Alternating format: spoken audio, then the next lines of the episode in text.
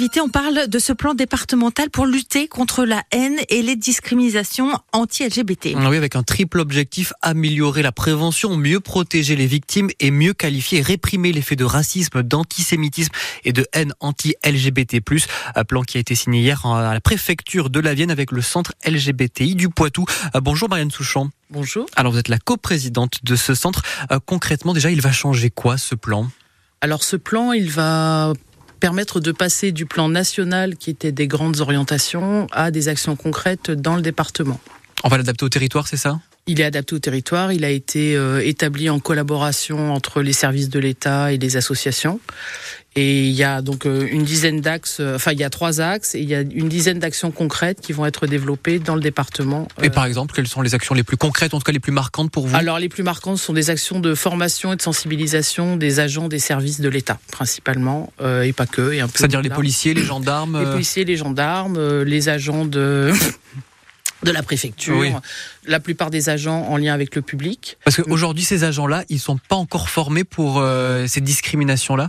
Pas forcément très bien formés. Et du coup les personnes LGBT ont, sont souvent assez inquiètes à l'idée de faire face à, à des gens non formés ou qui ne sauront pas les accueillir de, de façon adéquate. Parce que c'est des propos maladroits qui peuvent être tenus, c'est quoi C'est principalement ça. Et en fait, le, le, manque de confiance, il est des deux côtés, du, du, côté des gens qui vont aller porter plainte ou qui, vont, qui ont besoin, pour des questions d'état civil par exemple, de d'être en lien avec des, bah, des personnels du, de quand on change de sexe oui par exemple ça peut être compliqué les démarches ça peut être ça mais on a toujours une, une appréhension à l'idée de trouver des gens dont on va pas connaître les réactions hum.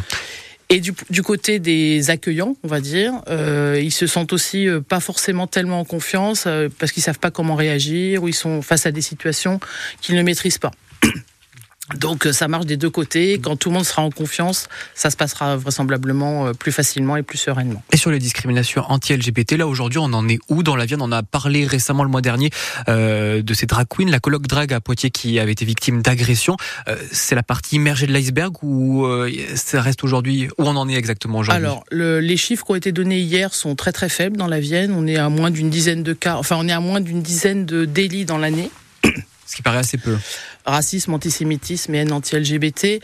Euh, par contre, dans la, enfin, en ce qui concerne les personnes LGBT, on peut avoir un sentiment euh, de, de pression, d'intimidation, euh, qui sont en fait des, un, qui un, sentiment, un espèce de sentiment d'insécurité, qui se manifeste pas forcément par des dépôts de plainte du fait de ce que je, viens de vous dire, mais il faut savoir que les personnes LGBT, d'une façon générale, euh, vivent au quotidien des micro-agressions. Ça peut être des insultes, ça peut être euh, du mégenrage pour les personnes trans, c'est-à-dire qu'on les appelle monsieur alors que ce sont madame. Euh, et ces micro-agressions, elles stressent, elles usent euh, au quotidien.